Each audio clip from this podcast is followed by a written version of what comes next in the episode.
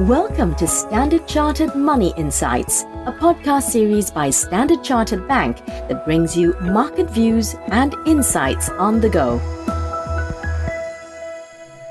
Hi, everyone. This is Michelle, and welcome to the Through the Noise podcast. Over the past week, we've seen drastic movements in the global market, with major central banks such as the Fed, ECB, and BOE announcing interest rate hike respectively. Meanwhile, we have also seen technical breakouts in the equity markets. Inside of the current macro backdrop, one of the most frequent questions that we got from investors and clients is whether the current risk asset rally is just a bear market rally or the start of something more sustainable. To discuss how to navigate markets sending seemingly contradictory signals, I'm joined by Mr. Raymond Cheng, our Chief Investment Officer for North Asia Today. Hi, Raymond. Thanks for joining us today. So, the past week was packed with interest rate hikes by major central banks. We're now seeing rates rates to the 14-year high, and the central bank signaled at least one more hike. So interestingly, the equity markets has been resilient. So Raymond, what should we make for this? Thanks, Michelle.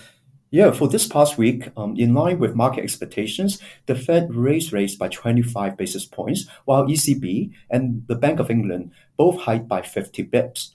Now, the market still took this quite favorably because recent economic data points, such as peaking inflation, recovering growth in China and the Eurozone, and a weakening US dollar all point to a Goldilocks scenario where a downturn in the US and Europe should be short lived without causing dislocation to consumption and the job markets. Now, but we think uh, there could be risks to the, this optimism. Now, first, global growth is set to slow further. Using the US as an example, we saw contracting ISM manufacturing and new order PMI.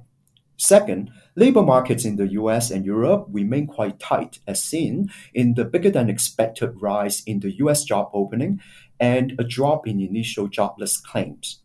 Now, third, a corporate earnings will also likely slow further as margins could be squeezed by slowing revenue growth and continued cost inflation. Now, there's also upside risk to inflation because core inflation, especially in service sectors ex housing, remains quite high, and China's reopening is expected to add up to one percentage point to global inflation. Now, importantly, expectations of an economic soft landing and central bank policy pivots are contradictory. Now, if job markets and the economy don't deteriorate, central banks are unlikely to cut rates.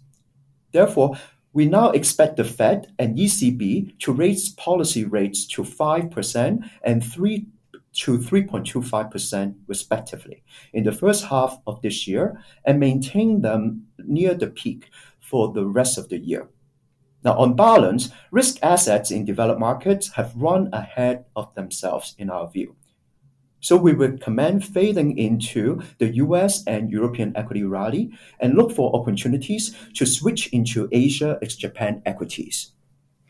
Got it. So speaking of Asia equities, Hong Kong's Hang Seng Index has seen some pullback since mainland China market resumed trading. Is further consolidation likely?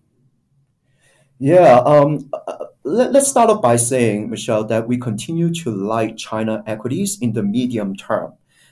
Now, if we take a look at the risks facing China over the past few years, including properties, um, internet regulations, threat of ADR delisting in the US, um, and also mobility restrictions in mainland China, these risks have all substantially declined. Um, and if we take a look at the valuation, um, it's quite reasonable at these levels with upside risks to earnings growth. Now, that said, a near-term pullback could be likely, uh, given the strong rally that we have seen since Q4 last year. Now, from the end of October 2022, um, the Hang Seng Index has surged over 45%, but volume has not picked up. So this suggests the rally is losing steam. The other reason is that the US earnings season has so far been slightly better than expected, delivering a 2.2% positive earnings surprise. So there could be some rotation back to US equities. But as we see from some of the mega US tech names' earnings disappointment, um, we, we think that the, the earnings outlook in the US remain quite mixed. Therefore, we would be opportunistic and suggest rotating back into the Hang Seng Index once the index reaches key support of 20,300 and 19,300 levels. Now, we think that the US dollar weakening will also be supportive of China equities in the medium term. Got it. So now that you talked about the dollar, are you still expecting a near term bounce in the US dollar? Mm. We now look for a modest downside in the US dollar uh, with DXY set at 100.5 in three months' time. The Fed Chair Powell um, is now appearing um, less hawkish than our expectations. And also, um, economic data indicators uh, seem to suggest that um, there would be a uh, continued downside in growth and inflation. Therefore, we think that the Fed will likely uh, need to cut rates later this year. So therefore, we would see um, some downward pressure in U.S. dollar. And as for um, euro, we actually uh, move our view of um, the euro dollar against the US dollar uh, higher, mainly because of the fact that um, uh, we are upwardly revising ECB rate high expectations. Uh, that's mainly um, uh, driven by the fact that uh, uh GDP growth has surprised on the upside in Q4 last year. And also, we think that um, the improving energy uh, security situation um, has um, enhanced investor sentiment towards uh, the European market. With a narrowing of the real interest rate differentials, we think that would be supportive for the euro. Now, as for commodity currencies, um, such as uh, Aussie dollar, New Zealand dollars, and the Canadian dollars, um, we expect near-term strength helped by um, sooner than expected uh, reopening in China. As for the Japanese yen, as we head closer to the end of the BOJ Governor Kuroda's term in April, uh, market expectations of a shift in monetary policy in Japan will likely push the dollar against the Japanese yen lower. Got it. So, what about your views on the US government bond yields after the latest Fed meetings? Yeah, uh, we revised our three month, 10 year US government bond yield target lower to 3.25 to 3.5%. Now, um, even though um, the, the February Fed policy uh, meeting uh, reiterated the need to hike rates, uh, given inflation continue to be above long-term target of two percent.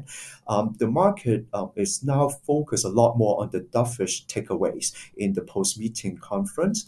Um, in particular, Fed Chair Powell um, recognized now that disinflation has begun, and um, and also, very importantly, um, the U.S. labor market um, continue to show tightness, but um, many leading indicators are pointing towards higher downside risk to the economy. So uh, we think that uh, bond technicals um, favor anchor and long duration bond yields, and uh, we, we believe that could last at least until the last rate hike. Now, um, the building up of net short future positions since the beginning of this year uh, should help yields from breaking substantially lower, in our view.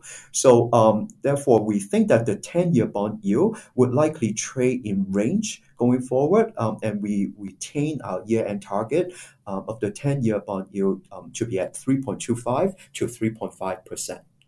Got it. So, last but not least, any quick comments on India's budget and implications to the market? Yeah, we like the India's uh, budget updates uh, mainly because the country took steps to spur growth through um, increasing capex um, to position the country as a global manufacturing hub now, meanwhile, the government um, uh, is very committed to fiscal prudence. Um, they are trying to keep the budget deficit um, uh, lower at 5.9% of GDP um, as opposed to 6.4% last year. Now, as the budget um, should not induce additional inflationary pressure, um, in my view, bond yields are likely to trend down. Uh, in terms of equities, um, we uh, are neutral on India um, because valuation is not cheap.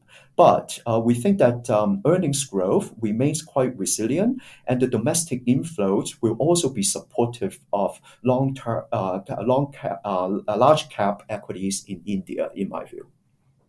So thank you so much, Raymond, for your detailed discussion today. And um, that's all we have for today. Thank you so much, listener, for joining us. Wish you a great weekend ahead, and we'll be back next week.